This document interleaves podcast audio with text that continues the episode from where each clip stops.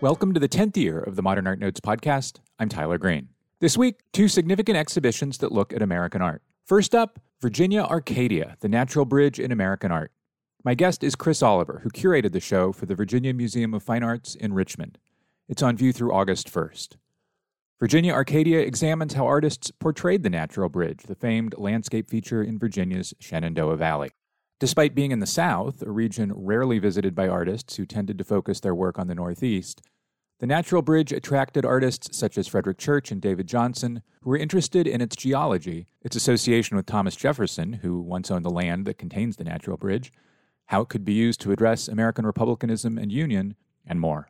The exhibition is accompanied by a small catalog published by VMFA. On the second segment, Americans in Spain Painting and Travel 1820 to 1920 at the Chrysler Museum of Art in Norfolk. One quick note before we get to this week's show, due to a technical issue, images will be a little slow to upload to the show page at manpodcast.com this week. I think they'll be there by Sunday. They might be there sooner. Chris Oliver, after the break.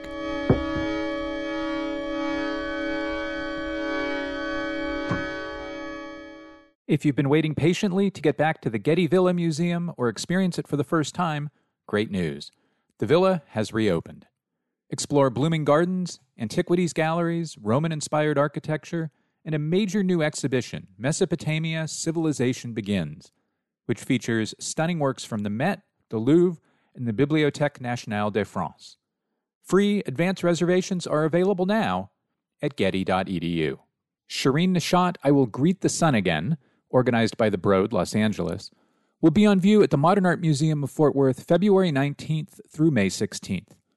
The exhibition surveys approximately 30 years of the artist's video works and photography, investigating her passionate engagement with ancient and recent Iranian history, the experience of living in exile, and the human impact of political revolution. The Nasher Museum of Art at Duke University in Durham, North Carolina, is collaborating with Duke Arts and Duke Health to present an unprecedented outdoor exhibition and public awareness campaign by nationally renowned artist Carrie Mae Weems. Resist COVID Take Six emphasizes the disproportionate impact of the deadly virus on the lives of communities of color through large-scale banners and window clings, billboards, posters, street signs, and more.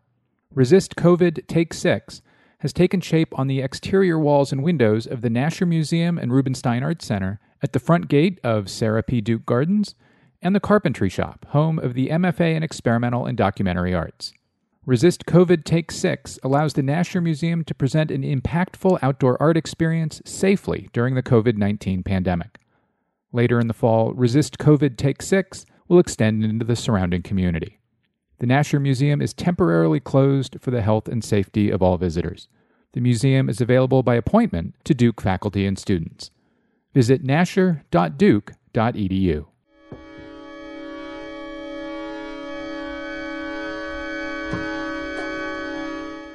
And we're back. Chris Oliver, welcome to the Modern Art Notes podcast. Tyler, thank you so much for having me. It's a real pleasure to be here. Before we get to paintings and other artworks of Natural Bridge, let's talk about Natural Bridge itself. How did it first come to be famous amongst Anglo-Americans all the way back in the 18th century? I think rarely can we point to a single individual for promoting such an American landscape, but Thomas Jefferson purchases the land in 1774 from the British Crown, and it becomes a lifelong interest of his, and he's promoting it in his writings, in his publications, including notes on the state of Virginia, but his private correspondence as well, to get artists to come from Europe and paint it and consider it as a national icon, as equal to Niagara Falls, as a symbol of the new nation. I really believe it is Jefferson's ardent encouragement of this site of national import that really garners the attention of authors and artists from, 1780s through about the time of the American Civil War. So this was not the only time Jefferson tried to make a landscape feature stick. So he famously tried to make the confluence of rivers at Harper's Ferry and what was then Virginia into a national landscape. He referred to that area as offering a viewpoint unrivaled even in Europe. So why do you think Natural Bridge sticks? Why Jefferson's campaign, if you will, around Natural Bridge works, whereas his advocacy for the confluence of rivers at Harper's Ferry didn't? It's interesting to me that Natural Bridge doesn't take off in the same way. I mean, there's even the Jefferson Rock at Harper's Ferry, right? That some artists, including Joshua Shaw, who's very much thinking of Jefferson when he visits Virginia in 1820. But the Natural Bridge does seem to be more interesting and immediately associated with the artist. And I don't know if it's because of its geographically, topographically more distinct. I mean, a confluence of two rivers is, I mean, Harper's Ferry is a beautiful location, no doubt. But this is unique in a way. Of course, now, you know, we have other natural bridges across the country. They didn't then, right? Well, they didn't know about him, apparently. And they weren't part of the country yet. Oh, right. Yes, of course. But it seems to be so unique that it can be kind of immediately read and understood and paired visually with Jefferson himself. And I'll point to the 1801 portrait of Thomas Jefferson by Caleb Boyle that's in the exhibition, this larger-than-life portrait of Jefferson that has him at the Natural Bridge. It's the only lifetime image of Jefferson, you know, depicted at this site. I'm not sure how visually immediate you could pair Jefferson with Harper's Ferry and get that kind of sense of, yes, that not only that is what that is, but it's monumental. There's a great sense of permanence with the Natural Bridge in that image that is, you know, something that the artist Boyle kind of at that moment in 1801, when Jefferson has just been inaugurated as president, you know, chose to be the emblem for Jefferson, a image of the natural environment, you know, contrary to kind of more standard representations of statesmen in built environments, you know, even if they're built environments of fantasy with giant columns and drapery spilling all over the place. This is a kind of natural architectural, I mean, it does look somewhat architectural form that becomes associated with Jefferson. No, that's totally true. I mean, he's putting the agrarian republican, the great defender and promoter of agrarian republicanism out in nature, but of course not necessarily within an agrarian spot. You know, but before we move on past Caleb Boyle, this painting might have been the surprise of the show for me. Forgive me, but who the heck is Caleb Boyle? So we don't know much about him. What we know is that in 1801 at Shakespeare Gallery in New York, he shows this painting along with a pendant painting of John Jay that is very much John Jay in the guise of the Lansdowne portrait of George Washington, you know, with those columns and draperies. And, you know, had he not advertised this exhibition of the two works, I don't think we would know who Boyle is. And the paintings themselves have kind of escaped a lot of eyeballs. Let me do a little bit of this work for you. The Caleb Boyle in your show is in the Kirby collection of historical paintings at Lafayette College in Easton, Pennsylvania, which you're going to be very politic about, but I will feel freer to jump in and say that's one reason no one knows the painting. It's in a fairly out of the way spot.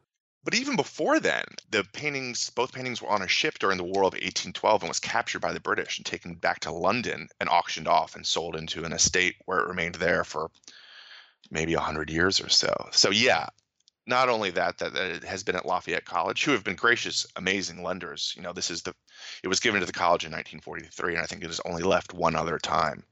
But yes, you know, where paintings live and whether they can be loaned for exhibitions, you know, does affect the amount of both the public and scholars, their ability to consider them. If there is a beginning of Natural Bridge in Anglo-American art as a landscape, so not as a portraiture backdrop, if there's a beginning, what is it? Is it Joshua Shaw in the 1820s, something else? Yeah, I think Shaw's two paintings of the Natural Bridge are remarkable, but they were intended to be engraved and put into his portfolios. So that never happened. So those paintings probably aren't it. Let me say the earliest paintings that kind of match our expectations largely, I think, of what a Hudson River School, if we want to use that term, landscape painting might look like would be the Jacob Caleb Ward's, the two paintings of the Natural Bridge that appear around 1835. And Ward, for me, I find those two works so interesting because, yes, Shaw paints the bridge twice, but Ward also seems to already be engaging with a practice that later artists, including Frederick Church and David Johnson, do, where they paint the bridge from directly underneath it along the back, the base of the Cedar Creek, and then back up. Church writes he backs up 1/3 of a mile to get that distant view of that. So Ward, and then picking up steam, you quickly see artists like Frederick Church and David Johnson coming to the site. You know, before we get to David Johnson and Church, Edward Hicks, did he ever travel to Natural Bridge? No. So then how do his paintings of Natural Bridge get made? They're pretty great, by the way. Yeah, they are. And of course, you know, Hicks is, you know, a decade. These are 1822 to 25. His views of the Natural Bridge. So he did not visit there. But of course, they come a cartouche from a map of North America that was published in 1822. And in the cartouche by Henry Tanner, it shows the Natural Bridge kind of melded with Niagara Falls in this continued twinning of the two sites that, you know, goes back to Jefferson.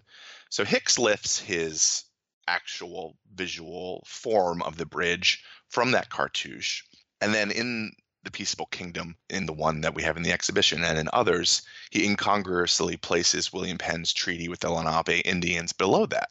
So the Natural Bridge, not being in Pennsylvania, wasn't so important. But of course, for Hicks, who is a deeply religious Quaker minister, this is a kind of divine approbation of the land, of, you know, the peaceful, what Hicks believed as a peaceful coexistence between the native and colonial populations. In the 1850s, Frederick Church is in the middle of a 17-year span of making paintings that address the American nation, paintings that address various and specific points in the antebellum crisis, and then, of course, the Civil War itself. And in the middle of this, in 1852... so, you know, three-ish years into that project, he makes a painting of Natural Bridge. Why was he interested? Maybe the most famous painting of Natural Bridge. Why was he, a committed and dedicated Northerner, interested in a Southern landscape and in this Southern landscape? That's a great question. And I will freely admit, maybe not freely, but with a little bit of hesitation, because I don't want to put out any disrespect, but this painting is really why I did this exhibition. It was really the motivation to unpack this painting for me. Well, the most literal explanation would be that his patron, Cyrus Field, of course, who later is his traveling companion and financed his South American trip in 1853, wanted to go on this little sojourn through Virginia, Kentucky, the Ohio River, and the Mississippi. Perhaps it was a test run, maybe, for what would become their later trips. So they go to Mount Vernon. Field and Church stay at a plantation in Charles City County named Shirley. And I have to wonder about that. We know Church, you know, is raised in the Congregationalist Church. He would later, of course, during the Civil War, have pretty ardently abolitionist themes in his paintings. And I think at this time, he certainly would have held some anti-slavery attitudes. He seemed to have fine enough time at Shirley that he left the family a little sketch of the plantation itself. But then they travel from Shirley up the James, eventually getting to Natural Bridge, where he does 3 sketches. And we have the 3 original sketches on loan from Olana in the exhibition, as well as the painting that he makes in New York City when he eventually returns. But it's interesting to me to point out that Church doesn't even complete this trip with Field. Rather, he bails shortly after being in Kentucky, does not go to the Mississippi River. And in fact, he actually just goes up to Niagara Falls, which of course results in a fairly important painting later in his career. But to me, the painting of the Natural Bridge is wholly in line with the other productions of this point of his career, which, as you point out, is about the American landscape, but I think also about different aspects of American history and culture and society. So he's at the Natural Bridge in June of 1851. You know, this is on the heels of several watershed moments in American history that emanate from the Mexican-American War, including most recently the Compromise of 1850, which allowed for, you know, continued unchecked expansion of slavery into American territories. And interestingly for me, Church's painting, I think, can be read as his processing of this. So in the lower portion of the painting, there's only two figures in the work. There's an African-American man standing, pointing towards the arch of the bridge, speaking to a seated white woman. Now, I'm not the first person to point this out, but Church, who was, of course, layering history into his contemporary landscape, I think, was thinking about Thomas Jefferson and the legacies of slavery there. To make that, just to back up a point, you know, Church has already painted West Rock, New Haven, and that painting was purchased by his patron, Cyrus Field.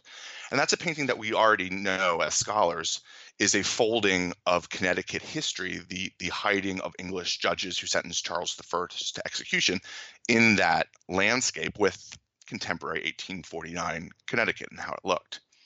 So Church and Field already kind of have that as a working method when they get to the Natural Bridge.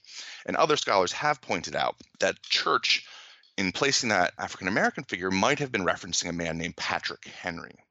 Patrick Henry was, well, he was born in Westmoreland County, Virginia, enslaved. He purchased his own freedom, moves west, and works near Lexington, Virginia. In 1817, he's hired by Thomas Jefferson to be the caretaker of that land, to stop people from taking his timber, but also to really be the first guide. He gave tours of the Natural Bridge to Jefferson himself and his family, or anyone else who would show up. So I think Church is referencing that history of Patrick Henry. But now, Tyler, you know as well as I, there's nothing amiss or randomly placed in a Frederick Church painting. And I think what's really interesting is when I started to look at this painting more, yes, he's gesturing towards the top of the arch, you know, presumably he could be saying, wow, well, this 215-foot tall arch, it's massive, it's impressive. But if you follow the line of his hand even farther, you'll see that there's, in that direct line, is a split rail fence that's sticking out of the brush.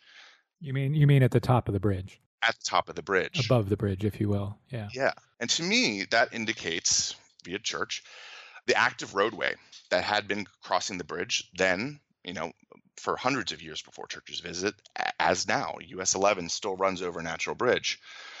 And this is part of what I think Church is also referencing, that active roadway being the Great Wagon Road, which was a path for Western and Southern expansion and settlement, and of course also with slavery, which would also lead to the Wilderness Road, which also went west. The Natural Bridge has a long association of being an embarkation point for Western departure, even going back to the 1740s in a story of another figure that Thomas would have known of, who lived at the Natural Bridge and was a Western explorer. But to kind of wrap this up real quickly, to me, with that figure pointing towards the active roadway, with the association between the bridge as a point of Western embarkation, on the heels of the Compromise of 1850, this speaks to me about a deep anxiety Church may have had about the continued unchecked expansion of slavery, but also now the great effect in Virginia being just the incredible turning on of the violent spigot that was the internal slave trade,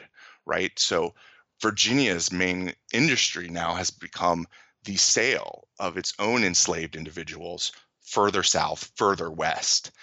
And to me, I wonder, this is an anxiety that is shared by Church and Field, but then also this figure here. And I should point out also that also while Patrick Henry was a free person when he worked for Jefferson, all of the contemporary sources seem to say that they thought he was one of Jefferson's enslaved laborers brought from Monticello. So that's likely how Church would have understood Patrick Henry. But I think I read this as a great anxiety about this figure's future, potentially being sold west, or just the general expansion of the violent institution across the country.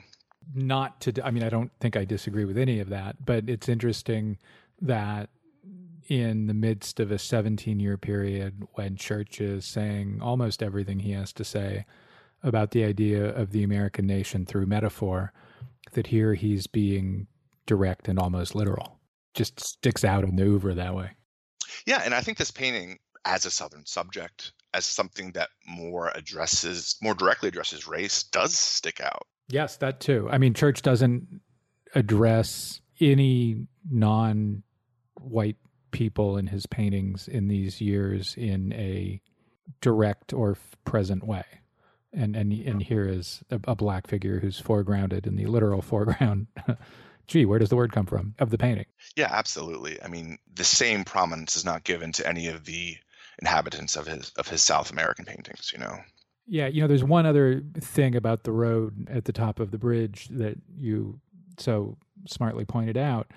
At the time, in 1852, you know, railroads had started, but there was, as of yet, no way that had been found to get a railroad across the entire continent. It's only the year after Church makes this painting that the South jams through Congress to Gadsden Purchase, which extends the modern-day states of Arizona and New Mexico southward, thus creating a grade, a terrain gentle enough so that a transcontinental could be built across the southern tier all the way to the Pacific, thus extending slavery potentially all the way to the Pacific. In these same years, California's ruling Democratic Party was trying to split California into two states, Northern California and Southern California, Northern free, Southern slave. And so Church is painting just before that, and when the road would have been the primary way. Slavery was, as you noted, extended southward and westward. Yeah, and that's exactly right. And I should also point out, on the reverse of one of his sketches of the Natural Bridge, he does this tiny little quick sketch of a Conestoga wagon. Yes, there's a detail in the catalog. Yeah, which then, you know, so he's seeing this, he's seeing the travel, and then that also then appears in New England Landscape, his painting from then, the same year of 1852. Yeah, which, because we're talking about Natural Bridge, I'm going to leave alone. Yes, let's. Because after all, there are 83 New England Landscapes, some of them, like the one at the Amon Carter, that was not Church's title, of course. So for my money, the greatest painting of Natural Bridge comes in 1860, one of the most fraught years in American history. And it's a painting by David Johnson. David Johnson painted several natural bridges, but you've got the best one in the show, the one from Reynolda House in at Wake Forest in Winston-Salem. What makes David Johnson's natural bridge so great, and is part of why it's great totally outside the rectangle?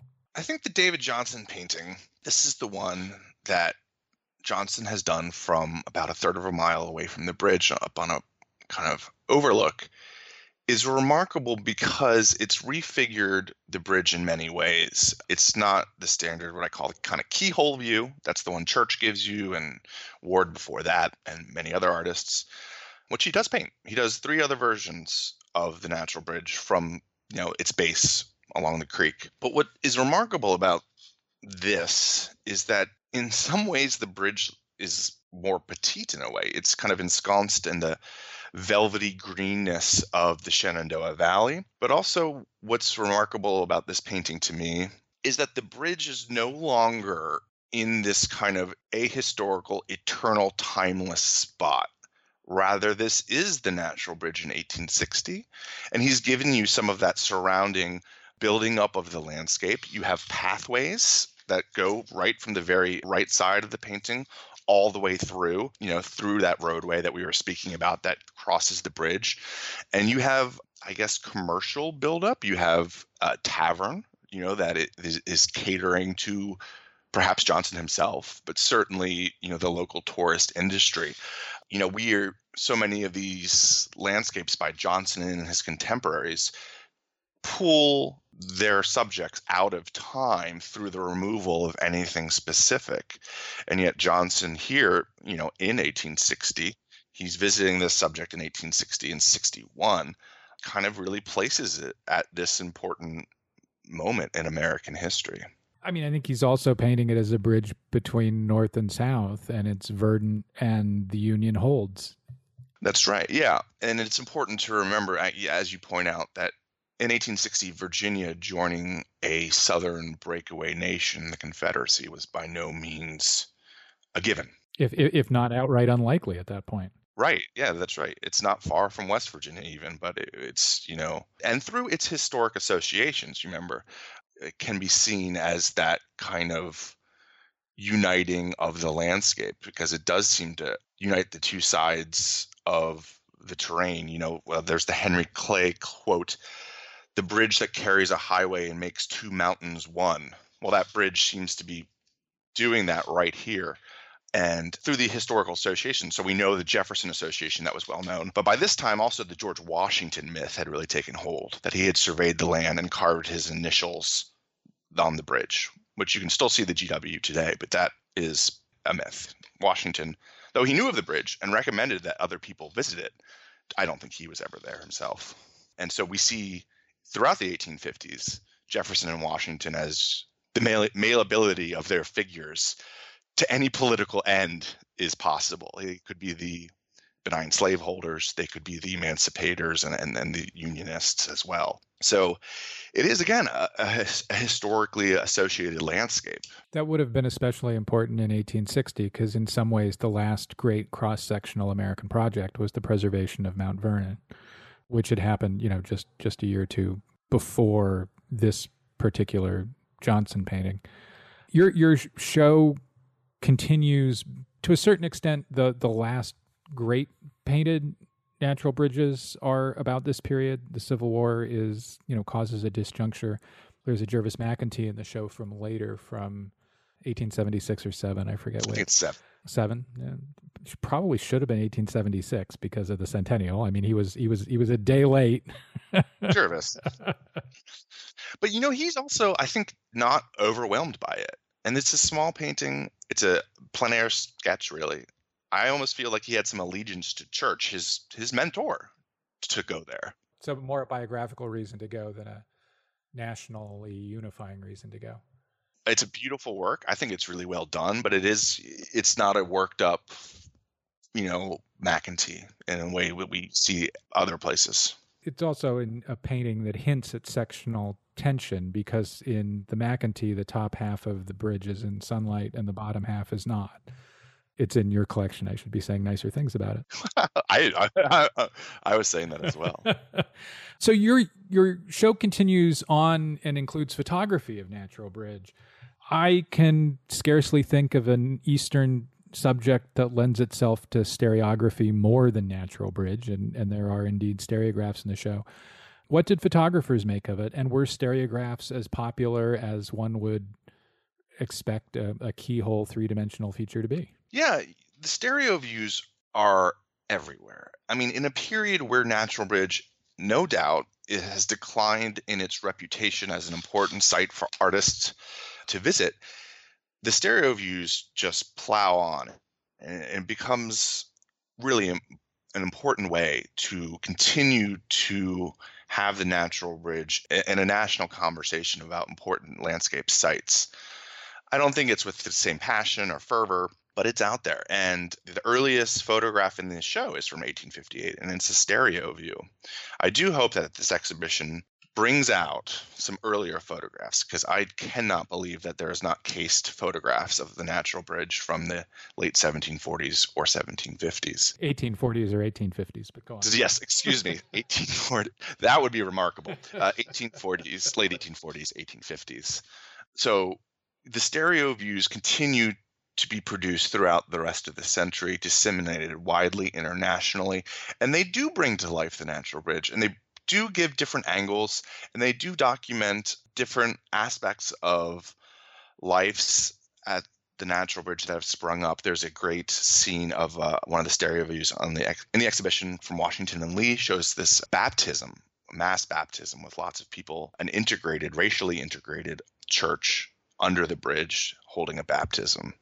In Virginia, in the height of Jim Crow, it's pretty remarkable. And there's a particular photographer who produces some of these stereo views and some of the other photographs that are used as kind of and circulated within kind of, let's say, souvenir or tourist circles. And that man is Michael Miley.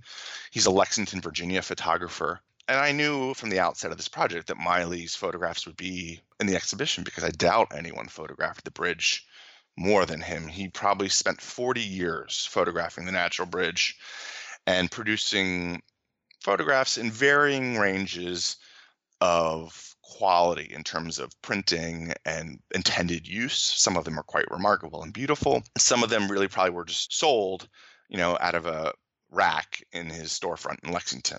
But what was great to find in the research of this exhibition is a series of his glass plate negatives in the collection of Washington and Lee and the Virginia Museum of History and Culture that were printed unlikely printed in his lifetime, but printed in the 1970s and 80s that show the Natural Bridge from completely unorthodox views, right? So you can see the Natural Bridge like close-ups of the rock face. You can see the Natural Bridge shot from the top at a completely oblique angle from underneath the arch with you have the two ovoid areas of sky and a kind of intersecting barren tree that make it look really almost like an abstract work of art. And this is an artist working in Lexington, Virginia in around 1890 to 1900. These are probably shot. And I just found it so remarkable that this artist, who I would have to assume is so tired of shooting the Natural Bridge after decades of this, has continued to find it as an artistic source of inspiration and is advancing, you know, the potential of photography to create art, if you want to say, but to create a new visual language and to just be experimental with it at this site. And so we have four of those photographs, not printed by Miley, but just taken from his negatives in the exhibition, because it shows, I think, the artistic mind at work, even if, you know, he knew that these wouldn't be placed in a little rack in a store and sold to those coming through Lexington. Yeah, one of them is strikingly modernist. We'll have images of the Mileys on manpodcast.com. Chris Oliver, thanks so much. Tyler, thank you so much. This has been great.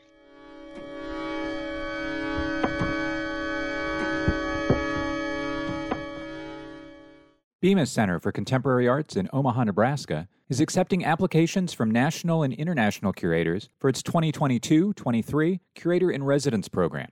Beginning January 2022, the successful candidate will participate in an 18-month, fully subsidized live-work residency as part of Bemis Center's acclaimed Artist-in-Residence program. They will originate and present one exhibition and related public programs, inclusive of local, national, and international artists. Competitive applicants will possess a strong knowledge of national and international contemporary art and a genuine interest in researching and responding to cultural production in Omaha and the region. The Curator-in-Residence will serve as a professional resource for local artists and arts professionals and as an ambassador of Bemis Center in the community.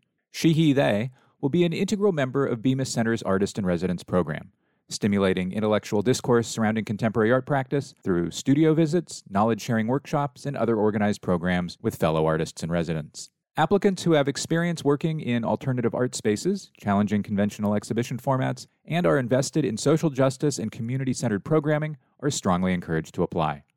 The deadline to apply is Friday, May 14th at 11:59 p.m. Central. Find additional details and apply at bemiscenter.org/apply.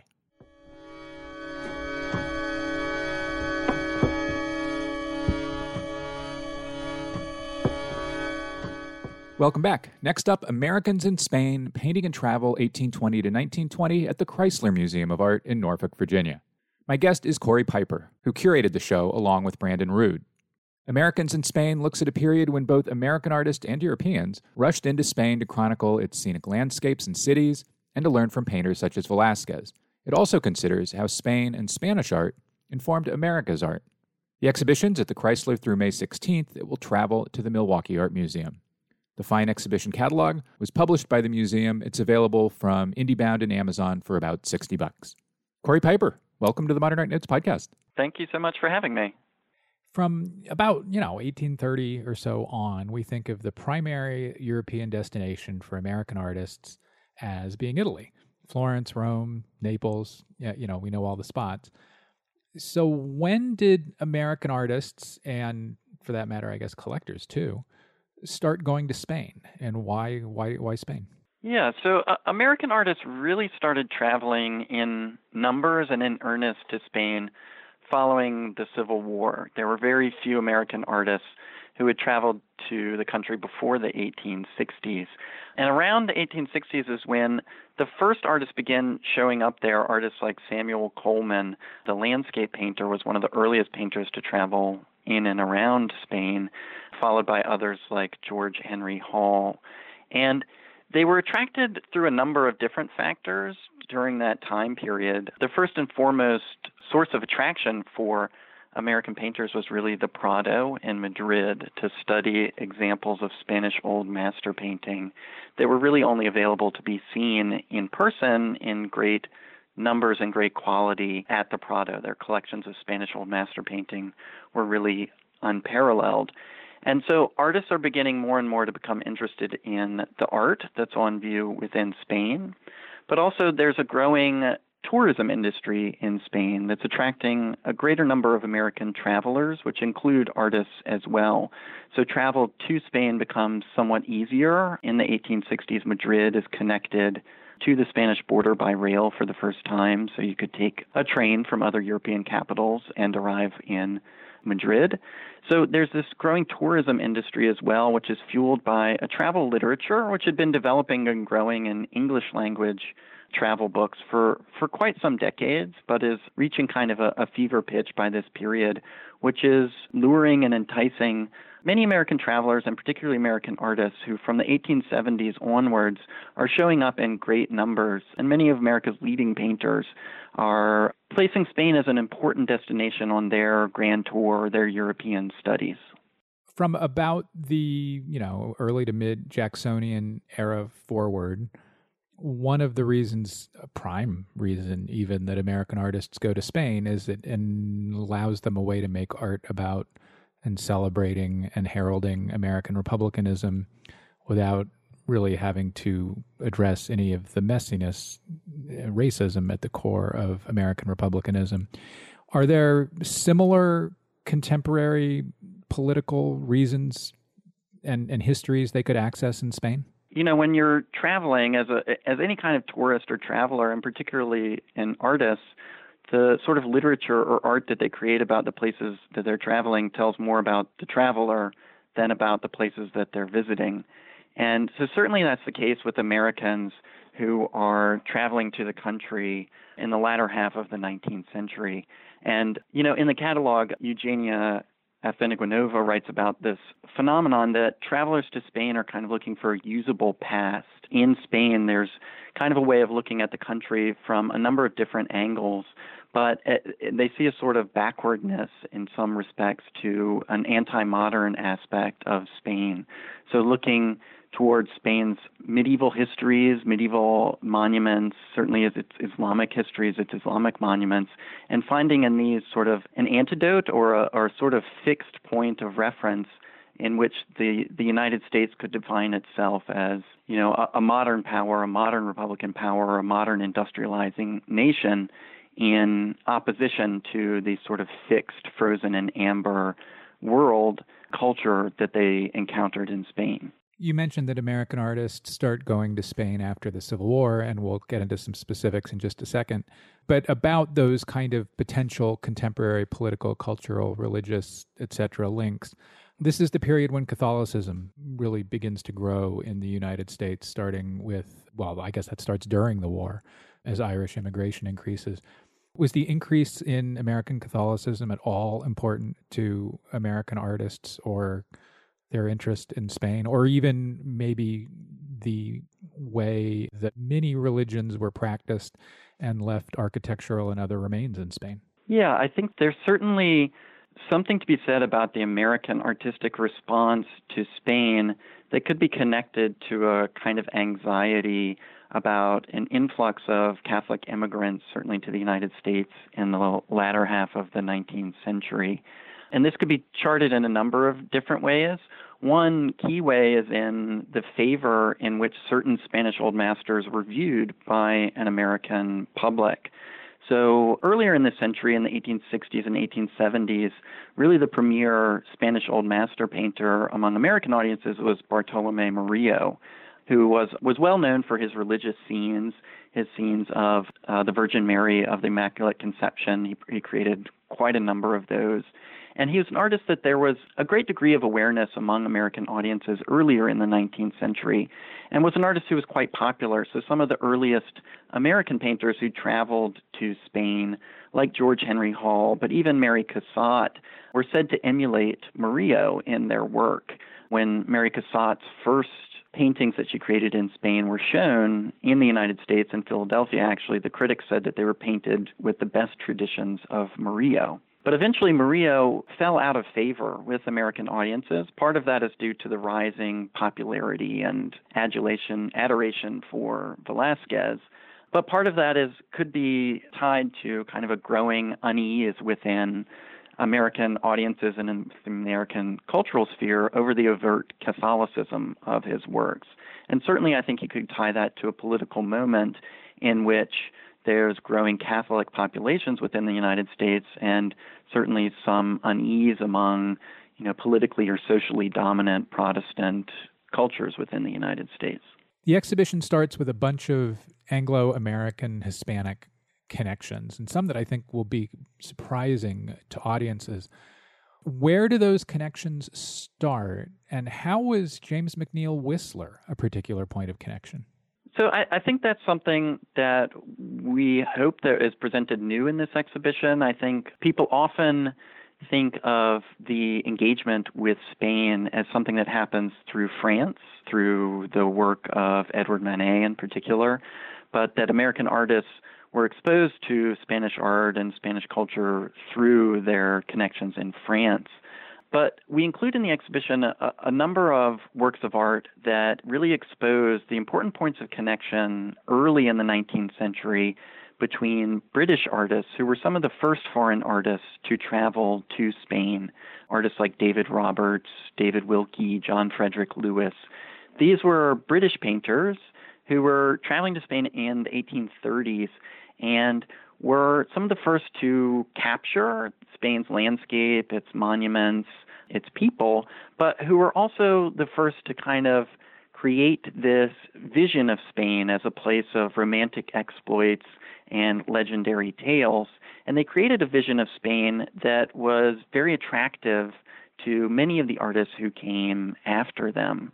And so we look at these images spread through a number of means. Certainly these artists like Roberts, as well as John Philip, a painter who traveled slightly later to Spain. But these artists who were patronized at the highest levels of British society by Queen Victoria and Prince Albert, who gobbled up their paintings, who couldn't get enough of their Spanish subjects. But also there were images spread through engravings, particularly in books.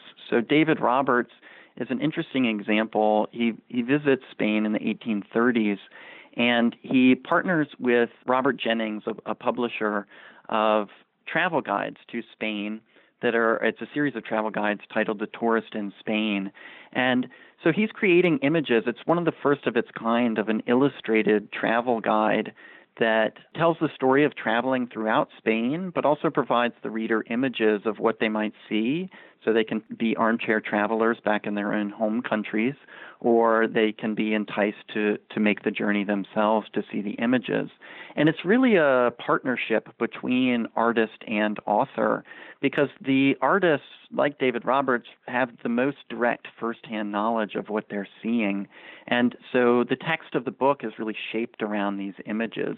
And in the catalog, in Eugenia's essay, she goes into great detail. There's many, many books that are published in English in Britain during the first half of the 19th century that expand upon this idea of creating a sort of romantic vision or picturesque vision of Spain that proliferates to both British audiences, but across the Atlantic to American audiences as well.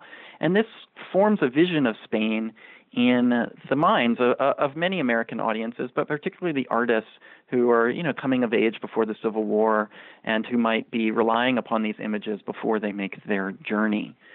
And so there's, beyond the kind of publishing or proliferation of the early images of Spain, there's other kind of interesting and important points of contact between the United States, Great Britain, and Spain.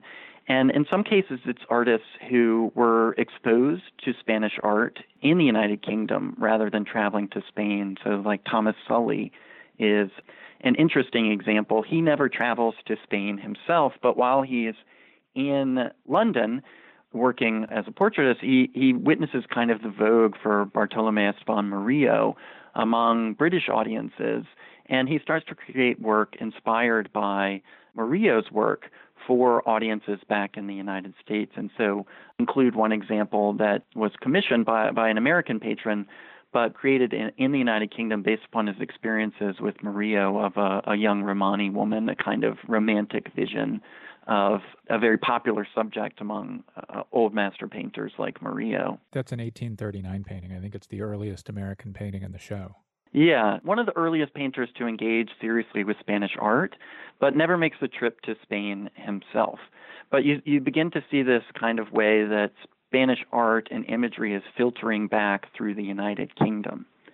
And so, you know, this continues throughout the decades, throughout the 19th century, that there's sort of interesting stopover points among American artists who first are exposed to Spanish art or the idea of Spanish culture and imagery in the United Kingdom. So you mentioned Whistler is a really interesting example. He is, in the later 19th century, he's the artist that's perhaps most commonly compared to Velázquez among critics and writers about art in English in both British and American publications. They talk about, you know, the walking through the Prado. William Merritt Chase talks about, you know, seeing on every wall he sees Whistler in the Velázquez paintings that he's seeing there. And so Chase actually seeks out, he hadn't met Whistler yet, but on a trip to Europe in 1885, he seeks out Whistler in London, and they go on this kind of journey throughout Europe. And part of the idea was that they could go to Spain together and see the works of the Spanish old masters there. But they kind of famously have this great falling out over their, I don't know, mutual inability to get along is a nice way to put it. But they have this sort of project to create portraits of each other. And Chase's is Portrait of Whistler at the Met, perhaps the most famous portrait of Whistler that's known today. He kind of tries to embody Whistler in the style of painting in the portrait, but Whistler famously hated the portrait and couldn't stand it and never quite completed his. And so Whistler, although he's compared to, and he collected photographs of paintings by Velázquez, and he would have seen them in collections and exhibitions in the United Kingdom, he himself never traveled to Spain beyond crossing over the border for about a day. He wrote to an acquaintance that the culture clash of crossing the border and not understanding the language was just too much for him to deal with. And so he never traveled extensively to Spain. He never went to the Prado and saw those works in person. But he kind of engaged with them throughout his life and had a kind of standoff relationship with them, with the artists, with the Spanish old master painters.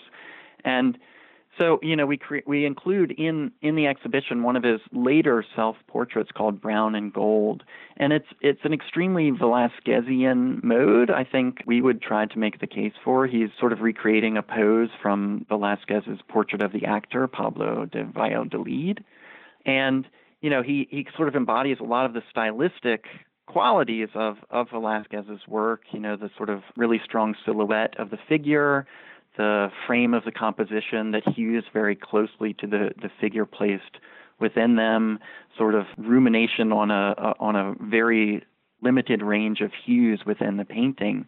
So there's all kinds of stylistic odes to Velázquez there.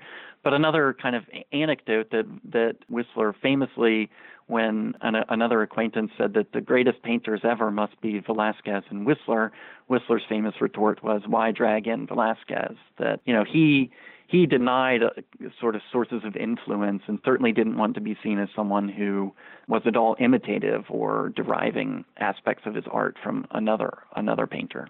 I can't imagine anyone not liking Whistler, the person. He was kind of like the forerunner of Clifford Still as a persnickety pain in the butt.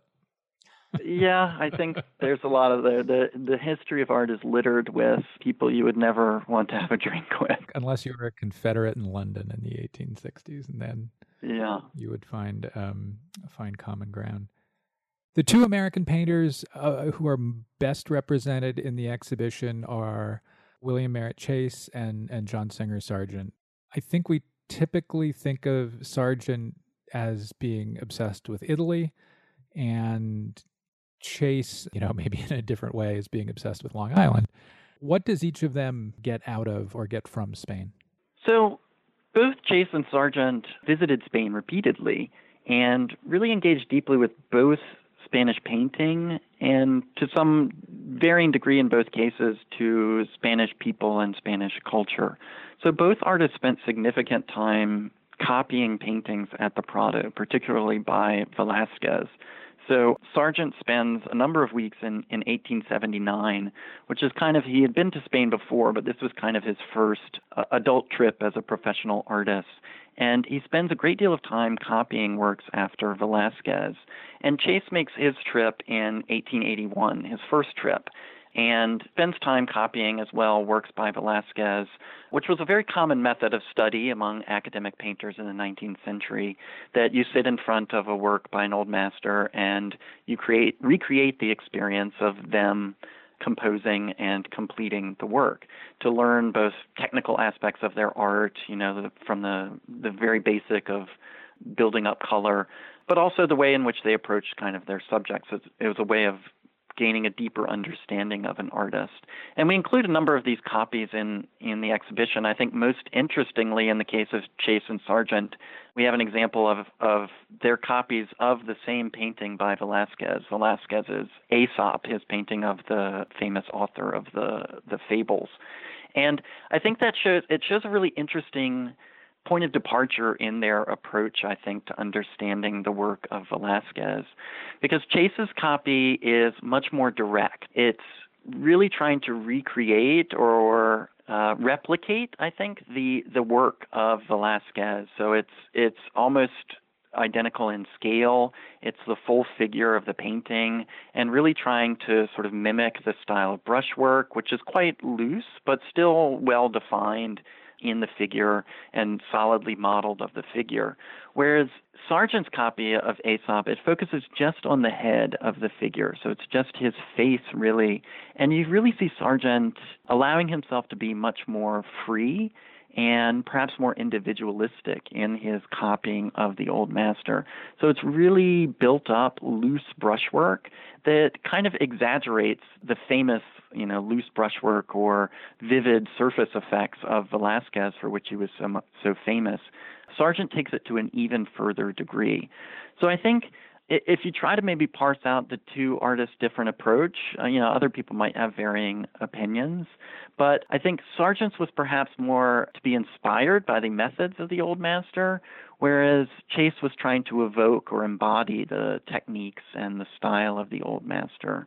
So it's kind of twin approaches to Velázquez. Certainly he was very important to both artists' more independent compositions that came later, certainly taking ideas about, you know, composing figures in space, but also the relationship between light and dark hues within a larger composition. We'll have images of all three of those paintings, the Velázquez painting and the Sargent and the Chase looking at Aesop, on manpodcast.com. For two artists, Sargent and Chase, who were so regularly, routinely in service to wealth in ways that maybe make it difficult for some of us to find our way into their work. It's a really fun way to look at Sargent and Chase and to get away from their Gilded Ageness and just to think about them as painters, full stop. Yeah. Sorry if I can jump in there, because it's an interesting point that you make. There's a painting in the exhibition which maybe expands upon that idea a little bit. It's a portrait by Chase. It's called Girl in White, from the Akron Art Museum. And I think from first glance, it might bear all of those hallmarks that you might mention, that of a celebration of sort of opulent wealth and just sort of the trappings of robber baron Gilded Age society. But if you look at it in terms of Chase's engagement with Velázquez, he painted it just a year or two after an extensive trip to Madrid, where he was studying in particular Las Meninas and the work of the Velázquez's treatment of the fabric, certainly in the Infanta's dress, in that really famous masterpiece by the old master. And in the canvas, it borrows all these kind of compositional ideas from Velázquez, but most of all, I think, the idea of the contrast or the relationship between this creation of, you know, spatial realism. It's certainly a true likeness of the sitter, and she exists as a very realist or naturalistic depiction of the young girl, the teenage Edith Dimmock, but there's just this exuberance of surface effects in her dress that are just an artist really having a good time and playing up his skill to the utmost degree, certainly a kind of an ode to what he's learned from studying Velázquez, but really showing off his ability to take ownership of it and create these brilliant surface effects with the paint surface and the brushwork that exist in perfect harmony with the more naturalistic depiction of the sitter. And in the end, actually, you know, and he gives it this title, Girl in White, which is kind of evocative of, you know, sort of Whistler's kind of aesthetic movement titles. And in the end, the family was pretty dissatisfied with the portrait. They didn't reject it, but it was one that was not a family favorite because I think Chase went quite too far in indulging his own aesthetic interests rather than adhering to what the sitter and her family might have been interested in. To do the Spain-Italy thing again, you know, in Italy, American painters for generations went and made paintings of Etna and went and made paintings of the Roman Campagna and Paestum and Lake Nemi. And for three of those four, you know, the reason or a major reason was that address of American republicanism. Are there Spanish landscapes or Spanish sites to which American painters returned over and over across a generation or two? Yes, certainly. And I would say probably first and foremost of those was in Granada, and in particular the Alhambra was a major destination for American painters who traveled to Spain. Certainly it's still a major destination for all tourists who travel to Spain. It's famous as one of the best preserved examples of Islamic architecture in Spain, but in all of the world really, of Islamic medieval architecture. And so many painters flocked there. Certainly its fame was cemented by the author Washington Irving, an American writer who was in residence there and wrote his famous Tales of the Alhambra, which went through many numerous editions and reprints and was widely known throughout the English-speaking world and translated into many languages. But artists went to the Alhambra in great numbers, and we include in the exhibition, there's a number of different ways in which artists engaged with the Alhambra.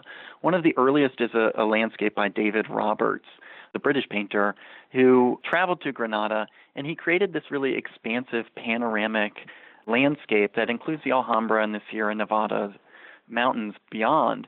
And it's a pastiche. It's not something that he would have witnessed in person. It's not a topographical representation of the landscape.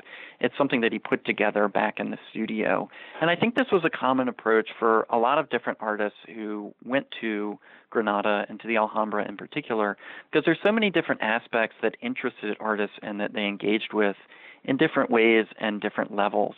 So there's one interesting landscape by John Ferguson Weir from around the turn of the 20th century. And he had traveled to Granada and the Alhambra on the advice of his half-brother, J. Alden Weir, another American painter. And unlike his half-brother, John Ferguson Weir found the Alhambra to be totally over the top and, you know, treacly and too full of ornament, that he didn't find the actual architecture in the building itself to be of all that much interest to him. But the wider landscape and the way in which the massive fortress and palace complex sit on the hill overlooking Granada and its neighborhoods, and particularly the oldest neighborhood, the Albaicín, which is on the other side of the river from the Alhambra, that whole complete picture to him was really encapsulated the larger ideas of Spanish landscape, of its grandeur, but also its ancientness and its old medieval monuments. We'll have images of both of those on the website. Special note about the David Roberts painting, which is at the Harvard Art Museums. It was a gift of Richard Feigen, who died just before we are taping this. You wrote a catalog essay about how Americans were interested in copying paintings by Spanish masters, and that's come up a couple times here as we've talked, particularly paintings by Velázquez and Murillo.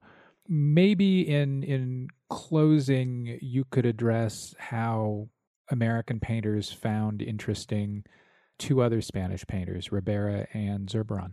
You know, the major figure in the late 19th century for American audiences and artists was certainly Diego Velázquez, but that's not to say that other Spanish old master painters that Americans encountered in the Prado or through other travels were of interest. And Ribera is an interesting case. I would say after Murillo and Velázquez, he was maybe the third most popular or interesting artist.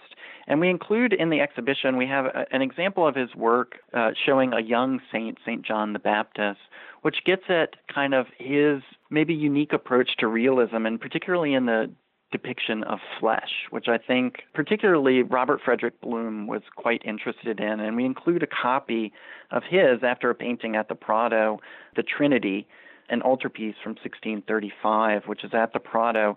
His copy of it, it only takes a very particular part of the painting, which is perhaps the most gruesome. It's the lifeless Christ's body as he's being ascended into heaven. And, you know, his copy of it, it's really a study of the way in which the artist in this very straightforward and kind of simple way, and just a few economical use of brushstrokes, is able to give this idea of a very tactile and real flesh. And so Bloom in his copy, he focuses just on Christ's body, and it kind of divorces it from this larger religious subject or this religious theme that the grand landscape, you know, it's iconographically very easy to read when you look at the larger painting. But when you just focus on the figure's body, it sort of just looks like a corpse or a body that's just beginning to decompose. And I think this idea in, you know, picking and choosing what artists take from particular old masters is very interesting. And I think that's something that's very interesting to explore through the way in which they copied. And this effect of intense realism in the flesh of the figure, you know, it's obviously something that caught Blum's attention and his interest, but it's a way of learning. It's a way of learning and taking a lesson from these artists. And, you know, it's interesting because we have a couple other examples of Bloom's work in the exhibition, which are quite different. He was an artist who was very interested in the work of Mariano Fortuny, a more contemporary, a 19th century Spanish painter.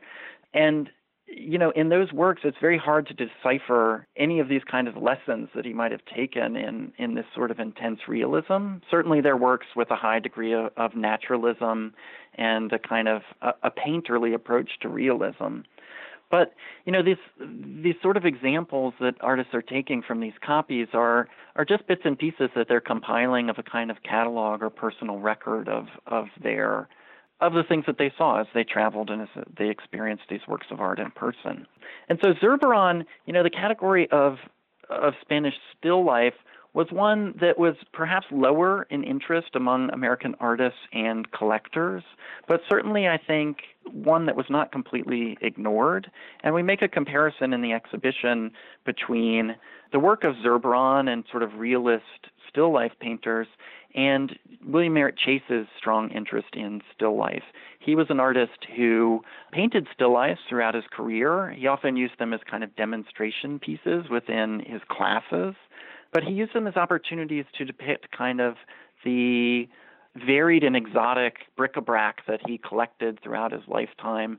These are objects that, you know, for him kind of evoked ideas of antiquity or an ancientness. And these are also kind of objects that were connected in the minds of many collectors and kind of people with antiquarian interests in the United States that were connected with Spain in those histories. Corey Piper, thanks so much. Thank you very much. That's all for this week's show. The Modern Art Notes podcast is edited by Wilson Butterworth. Special thanks to Steve Roden, who created the sound for the program. The Modern Art Notes podcast is released under a Creative Commons license. Please visit Modern Art Notes for more information. Thanks for listening.